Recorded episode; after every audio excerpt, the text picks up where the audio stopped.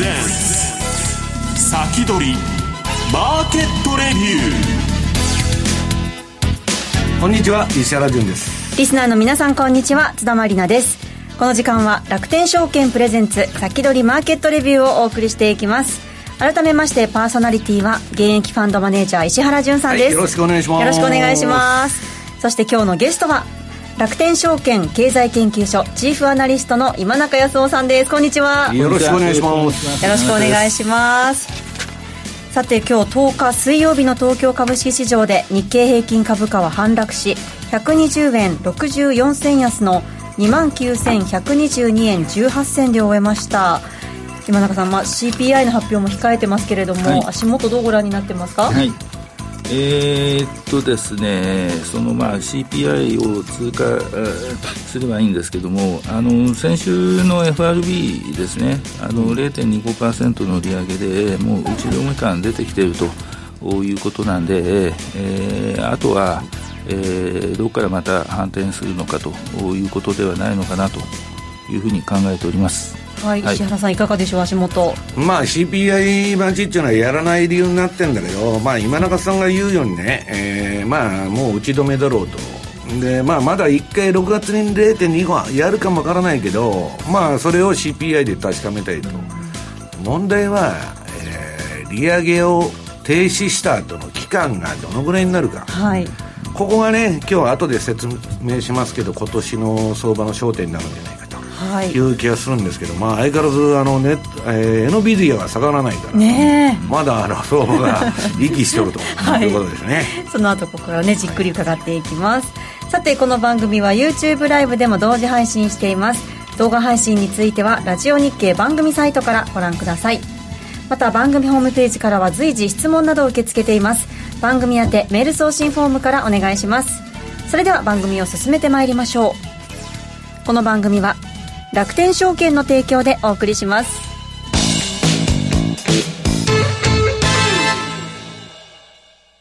米国株は1株から取引可能誰もが知っている有名企業でも数千円や1万円前後で投資できるところがあるんです。楽天証券にすでに口座をお持ちなら、特別な手続き不要で、そのまますぐに米国株のお取引ができます。しかも取引手数料は税込みで約定代金の0.495%。最低取引手数料はなんと0円。取引手数料の上限は税込み22米ドルと決まっているので、高額取引も安心です。またスマートフォン用アプリ iSpeed でも米国株取引が可能。いつでも気軽にお取引いただけます。詳しくは、楽天証券、米国株で検索。楽天証券の各取扱商品等に投資いただく際は、所定の手数料や諸経費等をご負担いただく場合があります。また、各取扱商品等は価格の変動等によって損失が生じる恐れがあります。投資にかかる手数料等及びリスクについては、楽天証券ウェブサイトの投資にかかる手数料等及びリスクページや、契約締結前交付書面等をよくお読みになり、内容について十分にご理解ください。金融商品取引業者、関東財務局長、金賞第195号、楽天証券株式会社。ウィークリーマーケットレビュー。さあ、ここでは楽天証券経済研究所チーフアナリスト今中康夫さんにお話を伺っていきます。さて今中さん、今日のお話は？はい、えー、っとですね、前前回に続きまして、はい、あの今の決算発表ですね、うん、えー、1、3月の決算発表、えー、ありますけれども、えー、主だった銘柄の決算をちょっと改めて、えー、見てみたいと思います。はい、お願いします。えー、ガファムと半導体関連ということになります。はい。でですね、えー、結局、またこのガファムに戻ってきてしまったということでございまして、えー、もうズバリ、オープン AI かけるマイクロソフトは AI と IT で最強の存在となるのかということです。で、あの、マイクロソフトが、これ、あの、マイクロソフトエッジっていうブラウザ使ってらっしゃる方だったら分かると思うんですけども、うんあのここの検査システム、Bing ですね、うん、えー、これにあのチャット GPT の次の世代の GPT-4 がすでに装着されてます。もう今、だからあのバーガー今中さん、勝手に出てくるもん、ね、そうです、もう出てきます、えー、なんであの、使いたい人は勝手にどうぞ使ってくださいと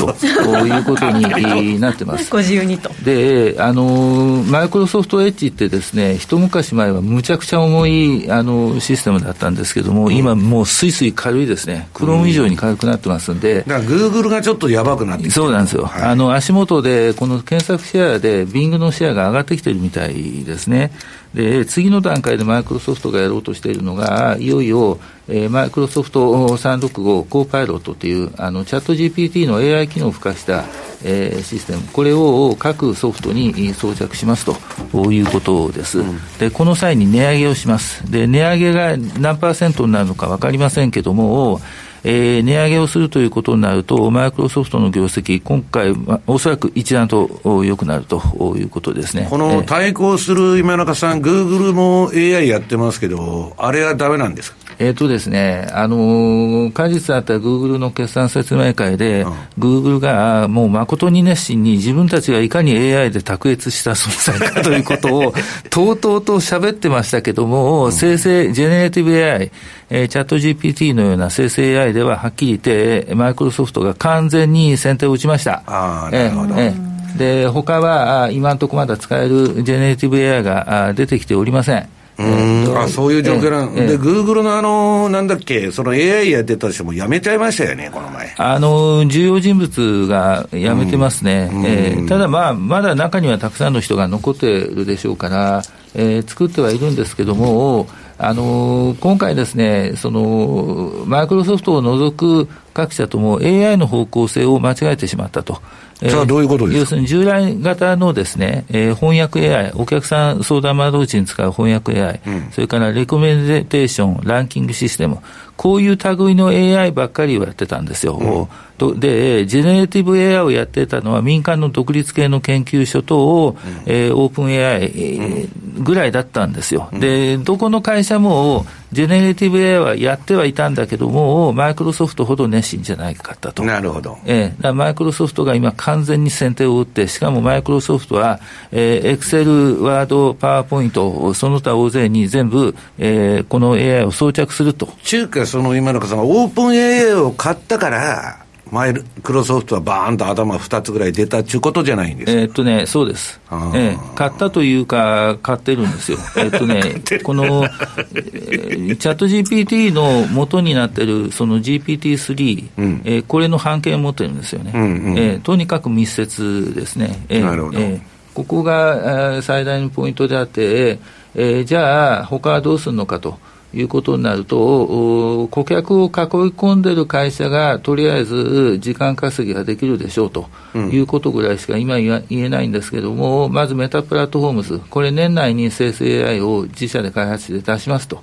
いうふうに言ってます、うん、えー、それからアップルですね、これ、アップルはまだ AI 戦略を言ってません。えー、で、シリ、あの、アシスタント AI ですね、うん、ここれを出してるんで、えー、何か多分やってるだろうというふうに皆さんお考えで、えー、ここはあポジティブに皆さん考えていらっしゃるだろうと思います。で、アルファベット、グーグルですね、それからアマゾンドットコムどうするのかと。いうこと、これがやはり問題になってくるんですけれども、まあ、足元の株価でいうとですね、えー、アルファベットは、あのそうは言ってもやっぱり AI はあこれまでやってきたんだからというんで、えー、多少再評価はああるんじゃないかなと思います。で、アマゾンはですね、あの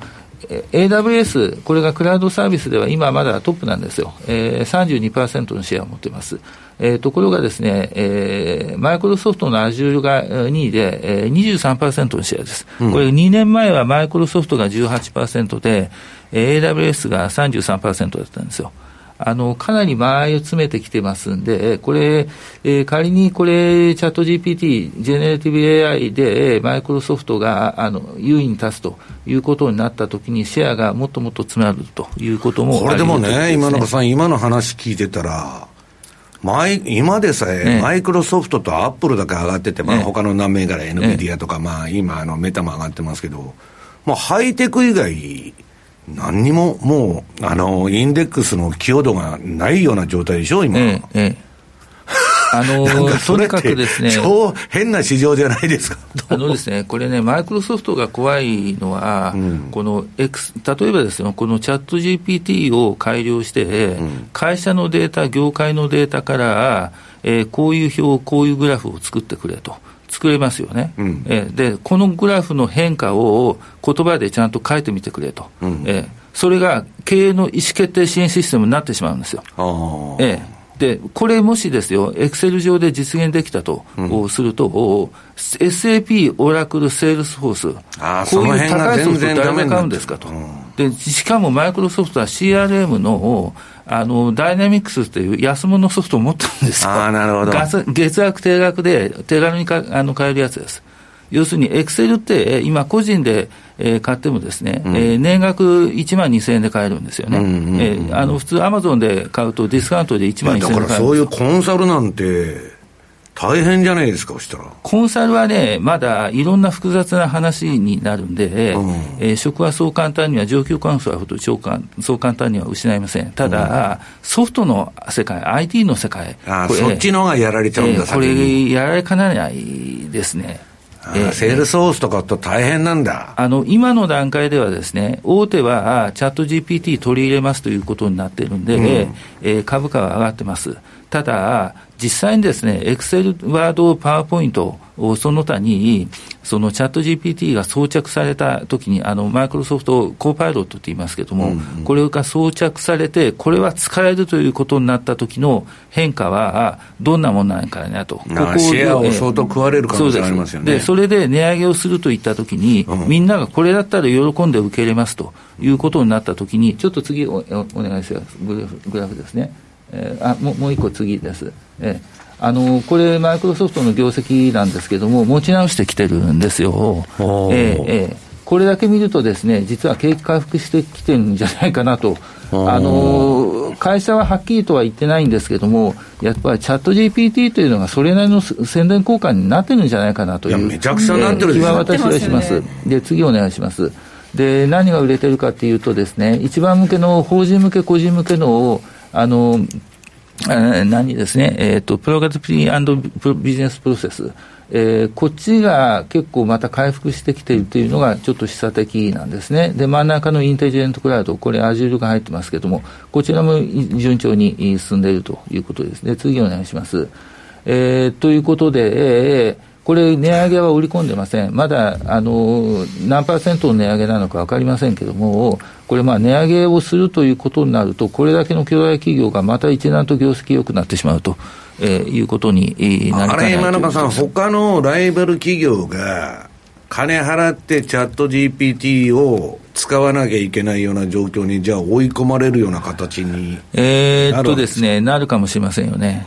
例えばあの、メタは別にそうやったっていいんですよ、うん、えー、特にマイクロソフトと競合してるわけじゃないんで、次、次お願いします、うん、えー、これ、メタプラットフォームズですね。えー、現役が続いてたんですが、やっと現役が縮小してきたと。で、次お願いします。えー、なんで現役が続いてきたかというと、欧州で広告が売れなくなったということと、うん、ずっと人員増強してきたんですけど、一転して人員削減して、そのリストラ費用が出てきたということなんですが、リストラ費用が少なくなったんで、第一四半期は、えー、現役率が縮小しましたと。えー、見てもらったら分かるんですけど、この赤の部分がですね、メタバースの巨大システムを作りましたという ことで、えー、これはやめません。なんでやめないかというと、このメタバースの巨大システム、巨大ネットワークをジェネラティブ AI に使いますと。あえー、方針転換えー、方針転換。これはやっといてよかったです。えー、とんでもない話なんですけど、去年1年間ですね、このための赤字額が1兆8000億円ですよ。すごいでも、この会社は、まあ、2兆弱やられてる、ね、えー、で。でも、この会社はこれで、なんで黒字なのかっていうと、広告の利益率がめちゃくちゃ大きいんですよ。え次お願いします。で、ポイントは、今ですね、えー、Facebook、Instagram 等々、全部で主力 4, 4つの、えー、SNS メッセージングサービスで、毎日1回ログインする人が全世界30億人います。うん、で、収益化できているのが Facebook だけ、今、インスタグラムの収益を急いでますけれども、えー、ここに生成 AI を加えたときに何が起きるのかと、えー、もし収益化できると。いうことになると大きいなということなんですね。この30億人という数字がやっぱり大きいんです。はっきり言ってですね、全世界でパソコンを使って、えー、仕事をしている人、要するにマイクロソフトのユーザー層というのが、うん、多めに見積もっても15億人なんですよ。だから30億人というのはやっぱり大きいんです。この顧客の囲い込みが、えー、これから重要になってくるんじゃないかなということです、ね、一番巨大ですからね。えー、で、次お願いします。で設備投資は減らしません、えー、ちょっと減ってますけども、えー、前前の年が あまりに巨大なんで、えー、減ったうちに入らないということです、で次お願いします。でもポイントがですね、今、足元では、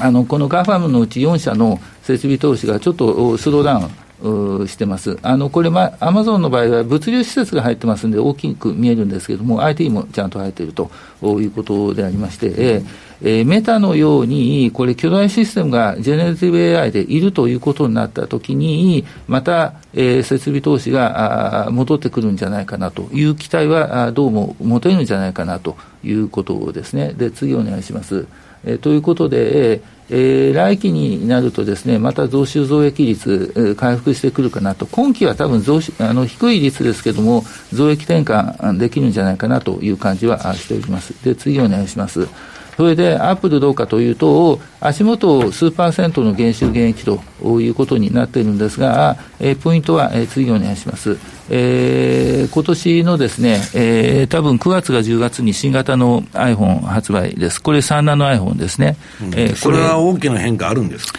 えー、っとですね、変化は多分あるんじゃないですか。そんなに大きくもないと思います。何バージョンか全部カメラが進化しただけで、うん、あんまりなんか変わってないなって感じる割に値段めちゃくちゃ高いみたいな感じで。した、えー、ただですね、あのめちゃくちゃ高い値段のやつに機能がぎっしりと詰まってるんで、えー、予算のある人にとってはあれが一番お買い得なんですよ。あええ、だからパソコン持ち歩いてるみたいな感覚ですよね。パソコン以上ですよ。パソコン以上です。なんで、あそこがあの3ナノになってどう変化するかということでですね、今何も喋っていない AI 戦略をこの会社はどうするんだろうかと。シリはやってて、シリの評判ってそんなに悪くない。むしろいいぐらいですからね。確かに結構使えますね。ええ、なんで、もしこの会社がジェネラティブ AI をやるとすると、どんな形になるのか。それはでも今のところ、その内側っていうのは全然見えてこないそうです。何も言ってません。で、あ、ね、の、アカウントが今20億件あります。うん、要するに全ハードウェアの登録アカウントが20億件あるので、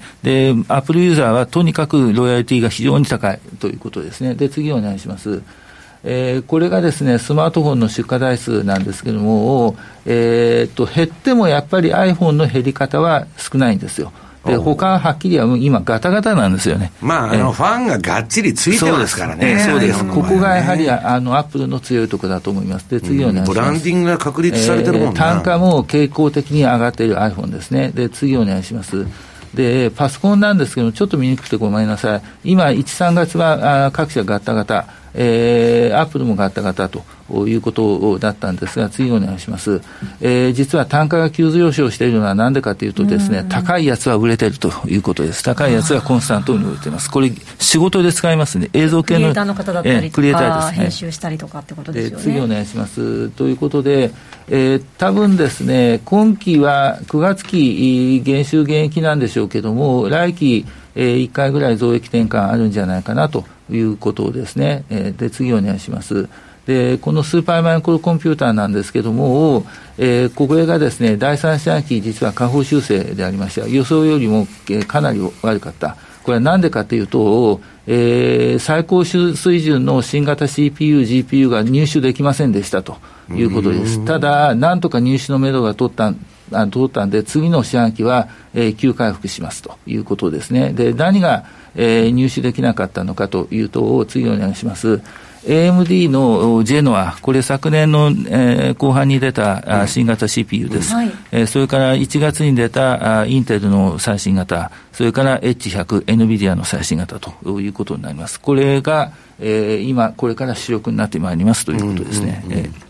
これの需要が非常に強いんで、うん、えー、この3月末の、えー、受注残が過去最高水準になったと。その今中さん言われて N100 はどうなんですか？えっ、と、H100 がですね、H100, H100 が、えっ、と、来週、再来週の NVIDIA の決算発表会、発表の最大の眼目です。どの程度売れてるのかと。そこですよね。えー、そこです。で、じこのスーパーマイクロの発言だとですね、需要が非常に強いと。だって株価見てたら相当期待してるみたいな動きですからね。そうです。で、あの、これ決算出た時にですね、スーパーマイクロの株価が跳ね上がったわけですね。で、次お願いします。えー、今はあのアメリカ、かなり変調なんですが、あえー、次お願いします。で結局ですね、この彼らが今売れてるっていうサーバーの中身を見ると、うん、明らかに大規模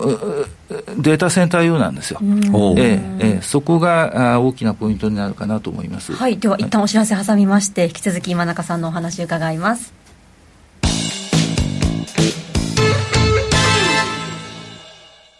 世界的な有料企業へ投資でき、ますます成長を続ける米国株式市場。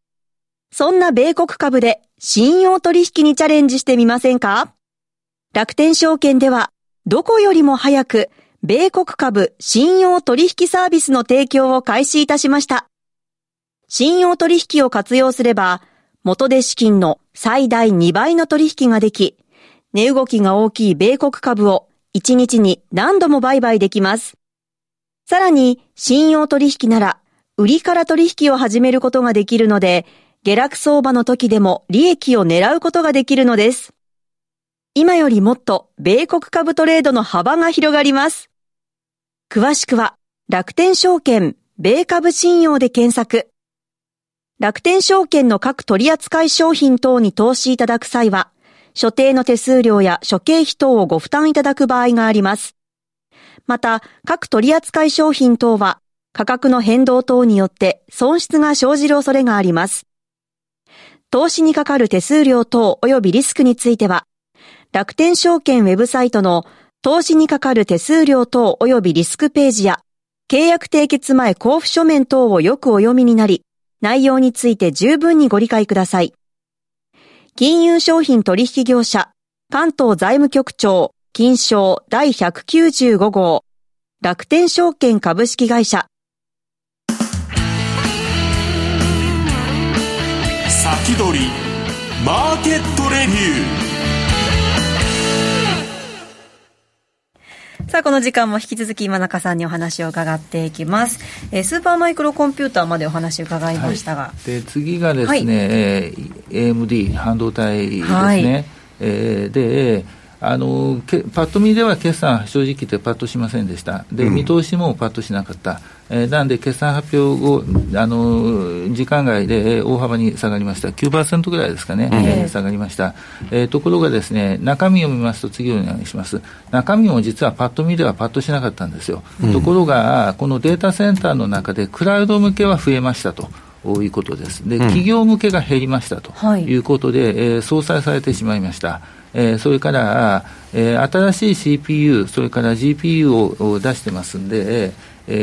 ー、営業経費、研究開発費もいろいろかかっておりますと。いうことで、大幅減益になっちゃいましたと。いうことなんですが、このクラウド向けが増えているということと、えー、ここが出している、えー、今年の後半に出る出るんですが、MI300 という H100 相当の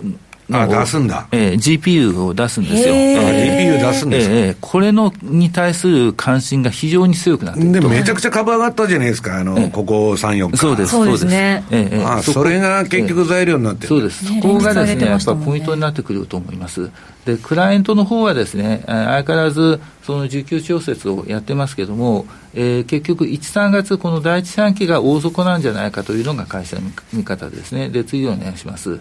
でまあ、ゲームはあのプレイステーションも XBOX も今、あ売れてきているので、ここはあとりあえず回復傾向になってきたかなということで、あとエンペレット、えー、産業向け、航空宇宙防衛向け、えー、自動車向け、これがあ依然として順調に伸びていると。えー、第二四半期ちょっと調整気味かなということなんですが、これは短期で済みそうだということであります。で、次お願いします。ということでですね、あの、通期は多分下方修正かなと、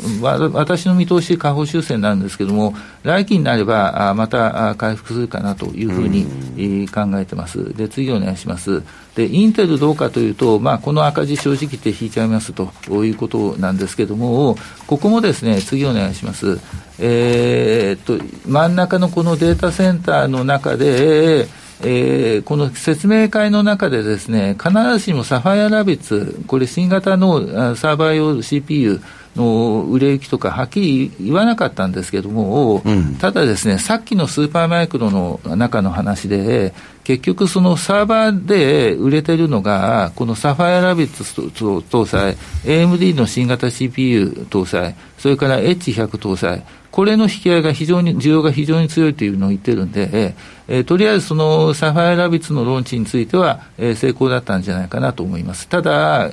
の、インテルの欠点というのはやっぱりお客層が多い。で、エンタープライズ向け、一般企業向けが今設備投資減退で、えー、良くないというんで、えー、やはりこういうふうに全体から見ると、あまり良くないのかなと、ね、あれ、今中さん、インテルと AMD の関係って、結構やっぱりインテルはもうシェアずっと落としていってるんですか？えっ、ー、とですね、四半期によるんですけども、うん、えー、第一四半期、ちょっとまだシェア確認してませんが、あの、うん、昨年の10、12月期の場合は、インテルが1回持ち直したんですね。これなん、えー、パソコン向けです、うん、これなんでかというと、AMD が需給調整のために思い切って削減したということです。この流れが第一四半期も続いてますんで、多分インテルのシェアというのは高い状態で、維持されていると思うんですが、問題はですね、ちょっと次お願いします。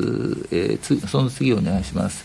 えー、このですね、インテル4という7ナノライン、これを今年後半にやっと立ち上げて、えー、出荷開始ということです。うん、今すでに量産開始には入ってますけれども、ウェーハーからチップが出てくるのが、えー、おそらく試蓄の段階になります。で、そこでメテオ、メテオレイクという、あの、デスクトップ PC 用の新型 CPU を今年の後半に出すんですが、えー、率直なところですね、うん、この今のパソコン市場が非常に悪いんで、これで果たして、えー、ちゃんとパソコンが回復するのかどうか、これちょっとやってみんとわからんなと。まあだから今中さん、ね、パソコン分野はもうだめだと。ええ、他のね、クラウドとかサーバーとかそっちのはいいけど。ええいうことですよ、ね、そういうことになりますね。ここは AMD はですね、エピックっていうサーバー用 CPU、これクラウド向けにも作ってますけども、これあの TSMC の5ナノそれから4ナノで作ってるんですよ。うんなんで、性能差で言うとですね、やっぱり5ナノと、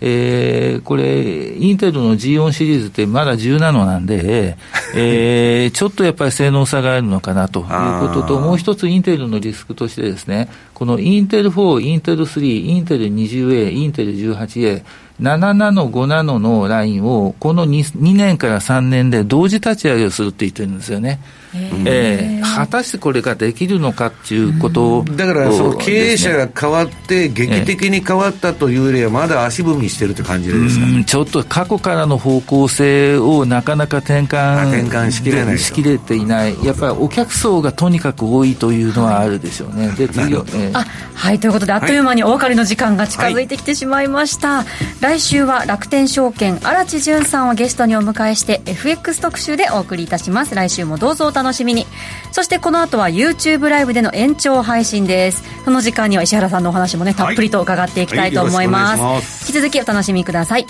ここまでは現役ファンドマネージャー石原潤さん。楽天証券経済研究所チーフアナリスト今中康夫さんでした。どうもありがとうございました。この番組は楽天証券の提供でお送りしました